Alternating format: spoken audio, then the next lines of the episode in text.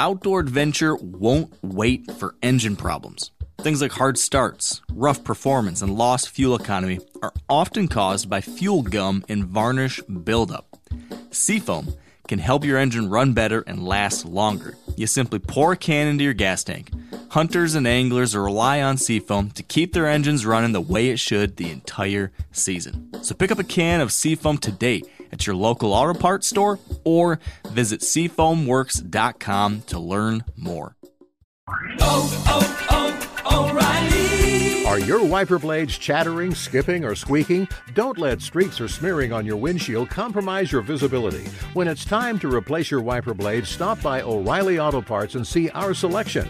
Our professional parts people will even install your new wiper blades while you wait. Stop by O'Reilly Auto Parts today. Oh, oh, oh, O'Reilly! Auto Parts. I'm sure a lot of you guys remember the old ceremonial hunting tradition of eating the heart out of the first animal you kill. Meat from those organs are among the most nutrient rich foods on the planet. You can get those same benefits your ancestors craved via convenient daily capsules from Heart and Soil. Find out more at heartandsoil.co. And remember, use code MeatEater for 10% off your purchase. Welcome to the Wired to Hunt Foundation's podcast, your guide to the fundamentals of better deer hunting. And now, your host, Tony Peterson. Hey, everybody, welcome to the Wired to Hunt Foundation's podcast, which is brought to you by First Light. I'm your host, Tony Peterson, and today's episode is all about hunting with kids and newbies. Really, how to set them up for good shots and a great experience.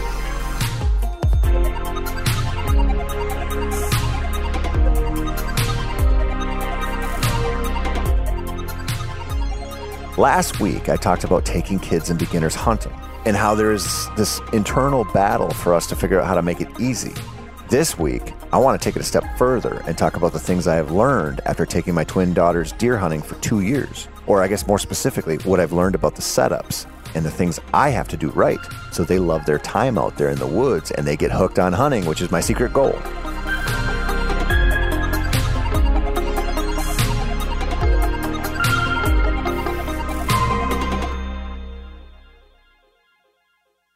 Here's the thing, my young listeners who may not have a minivan full of kids yet.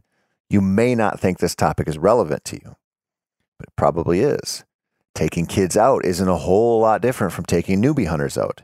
You learn that your game has to be damn near perfect because theirs won't be.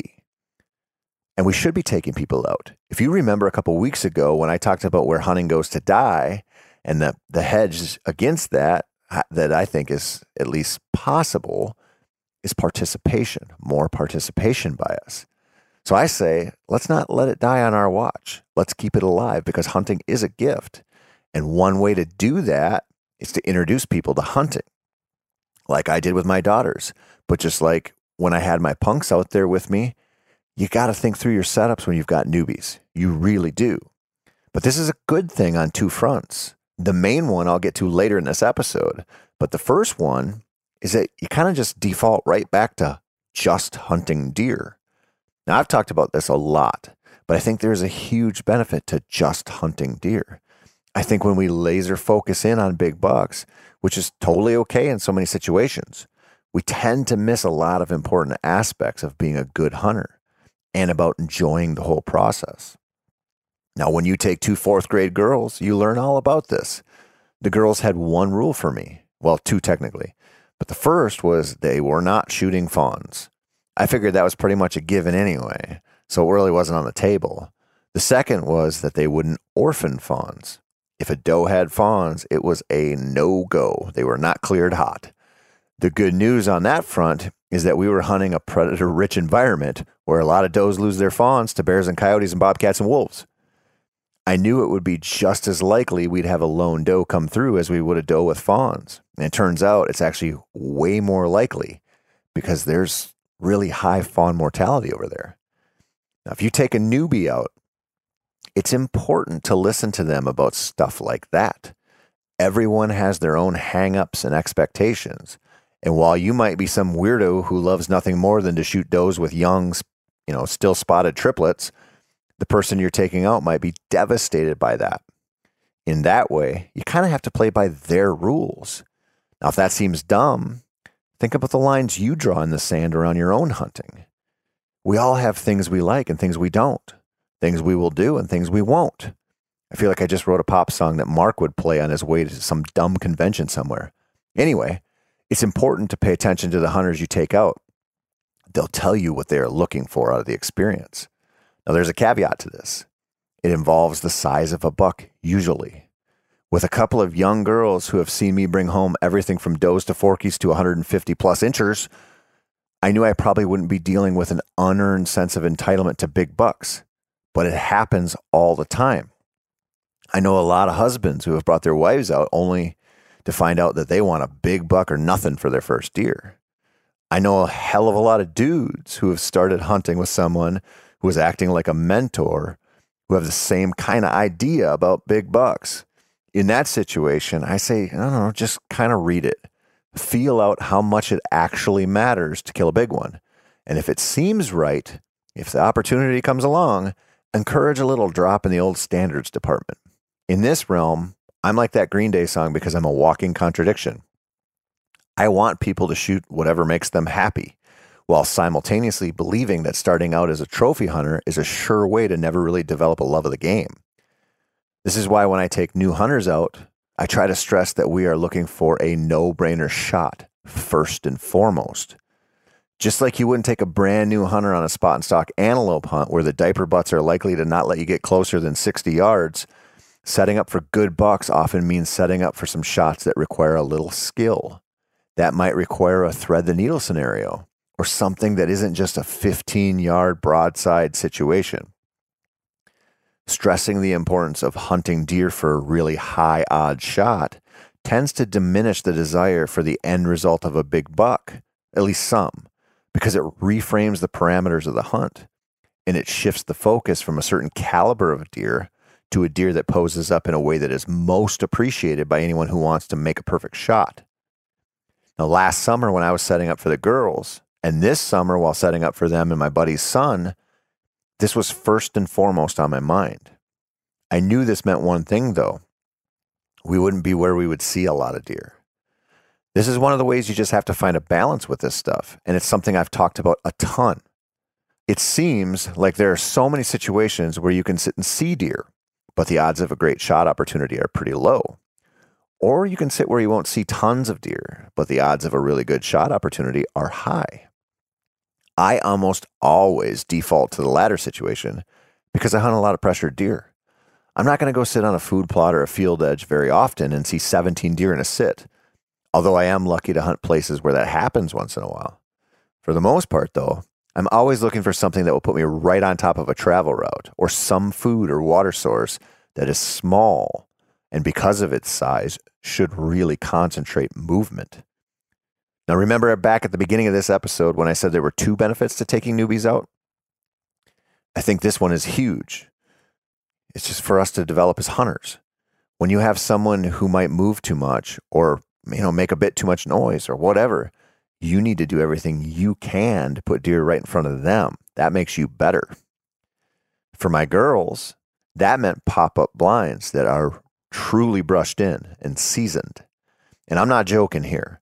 I like to get my blinds out in midsummer at least and then cross my fingers that an angry yogi doesn't come along and tear them up. You know, at least once per year that happens. In fact, bears tend to take out at least one of my blinds and one of my trail cameras every single year. It sucks, but it's just the name of the game in the North Woods. Now, this year, I put up a camera in Wisconsin to leave it for several weeks only to have a 112 pound bear come in, swat it right off the tree, and move on with his life like six hours after I hung it. He hit it hard enough to snap the plastic pieces on the back that hold the strap. I've had that happen a lot. And without a bear cage, it's almost a given at some point. I even had one Minnesota bear that I tried my hardest to arrow and never did that put his canine tooth right through the lens of a camera. It was a perfect bullseye. It turned my camera into a camo covered paperweight. I don't know, maybe you deal with bears, maybe you don't. But pop up blinds are a really, really good option for new hunters. the ability to move and whisper and eat a sandwich or sip some coffee or eat 50,000 calories worth of runts and those unbelievable gummy nerd candies that we recently discovered, that's nice. The downside to blinds is well known to most of us. And if you follow my strategy of setting up 15 to 20 yards downwind of a pounded trailer water source, you might not hardly see anything until a deer is right on top of you. That's the downside. Now, that happened to my daughters and I last year with almost every deer we encountered. We were hunting mostly early season, so the leaves didn't do us any favors for hearing or seeing approaching deer. And we're in the big woods, you know, the timber's thick. You're just not not a great option to watch a lot of deer activity. Now that's the downside, especially when you put yourself in a blind. But the upside was that the deer that did come in almost all posed up so well that even two kids with the woodsmanship skills of a born and raised Los Angeles socialite could kill them. And they did. The three high odd shots that they took and made didn't happen by accident.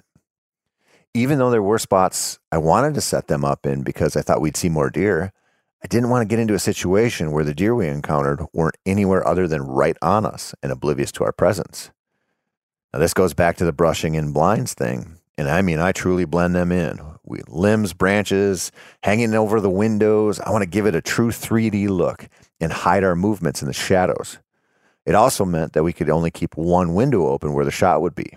We crossed our fingers that that was what would happen. It also meant that I had to think about prevailing wind directions, not only for the mid September opener, you know, but what it was going to be like when we were hunting in mid October. It also meant since the girls were in school and had limited time to hunt, I needed morning and evening options for different winds. Now, this is something I'm going to go through like in a deep dive in the next episode. So I'll keep this a little light here. But I'll say this having to think through all of that stuff absolutely made me a better hunter. I really mean that. It really did. I didn't think it would either. It's easy to get delusional about yourself as a hunter. And I've kind of relied on my public land resume to do the talking for me. You know, it's easy to drink your own Kool Aid, I guess. But I've been hunting whitetails for 30 years. I should know how to put myself on a deer. But putting new hunters on a deer is different. And it forces you to really consider the possibilities. It forces you to think about the little details and the things you might have gotten wrong. It makes you consider whether you have enough setups to keep things going through a variety of conditions. And you know what? It makes you realize that you can always do more. Last year, I put up three blinds for the girls. I set them up for south and west winds mostly. I set them up for mornings and evenings. And in fact, they all worked for both. Some worked better for first light, while some worked better for last light, but they would do for either scenario. Now, I'm bad at math, but that feels kind of like I might have doubled our options. And even so, after one of my daughters killed a doe on the second morning of the season, it felt like that blind was burned. That left two, which isn't that many. I felt like I needed more. So this summer, we did more. Not only did I have my buddy's son to think about, so I had another youth hunter to consider, but also just the reality that if the conditions don't favor my setups well, I end up forcing something that I don't want to force. I think us deer hunters, we do this a lot, especially when we have private land to set up for the season. And on this note, I think there's really something important to talk about too the help, or more specifically, having kids or whoever you're taking out help. When they get involved in that process, like I talked about on the last episode, they just tend to own it more. And I think we don't acknowledge this enough in this space. And quite frankly, with parenting in general when it comes to hunting deer with bow or a gun, being involved in the preseason work or the setup work throughout the season, it just helps everyone form a stronger connection to the work and the hunts.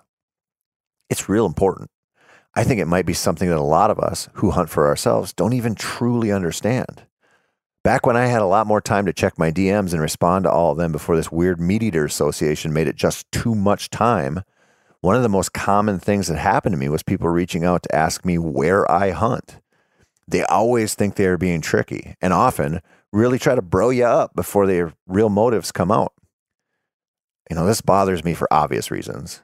Like if I put a ton of time into scouting a spot in a specific state so I can have an enjoyable hunt there, I don't really want to just give that info away to a stranger.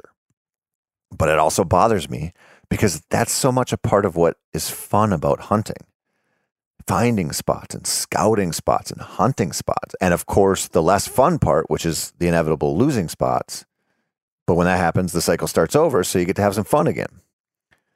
Owning that part, or those parts, I should say, it's important. Just like it's important for a couple of 10 year old girls to swat some horse flies while setting up cameras or helping brush in blinds, or maybe sitting on the edge of a bean field in late August to use a spotting scope to find a few velvet bucks. Now, there's another aspect of this that's worth acknowledging as well the role of the teacher. I really believe, especially after getting to know some of my daughter's teachers over the last half a decade, that good teachers are so damn important to society. I think they rank right up there with good cops and good nurses and anyone else who has a career mixed with helping people. Being a teacher, which I most definitely am not in a professional capacity, provides a great benefit.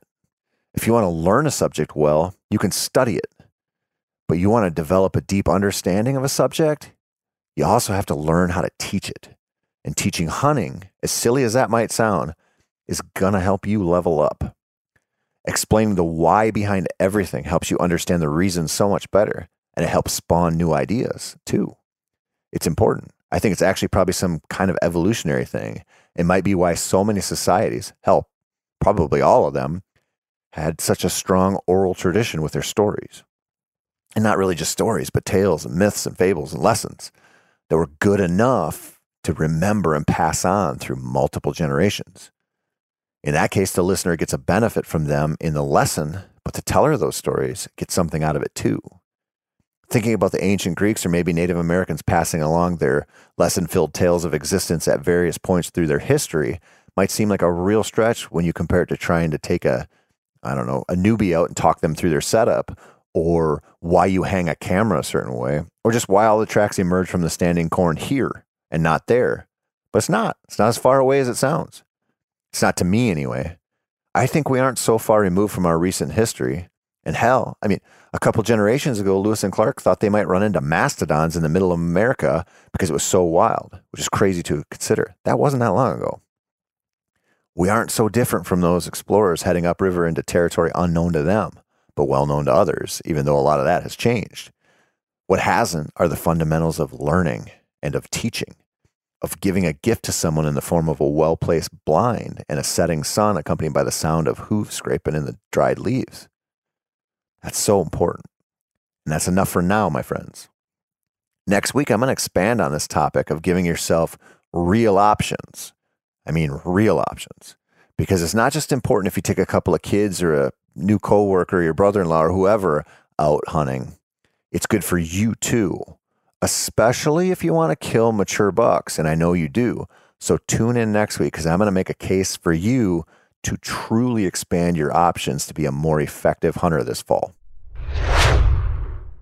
That's it for this week, my dear obsessed amigos. I'm Tony Peterson, and this has been the Wired to Hunt Foundation's podcast, which is brought to you by First Light.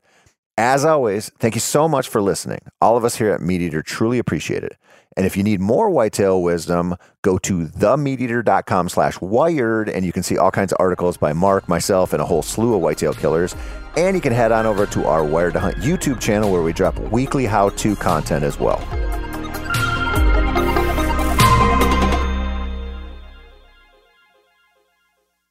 Outdoor adventure won't wait for engine problems. Things like hard starts, rough performance, and lost fuel economy are often caused by fuel gum and varnish buildup. Seafoam can help your engine run better and last longer. You simply pour a can into your gas tank. Hunters and anglers rely on Seafoam to keep their engines running the way it should the entire season. So pick up a can of Seafoam today at your local auto parts store or visit seafoamworks.com to learn more. I'm sure a lot of you guys remember the old ceremonial hunting tradition of eating the heart out of the first animal you kill. Meat from those organs are among the most nutrient rich foods on the planet. You can get those same benefits your ancestors craved via convenient daily capsules from Heart and Soil. Find out more at heartandsoil.co. And remember, use code MeatEater for 10% off your purchase.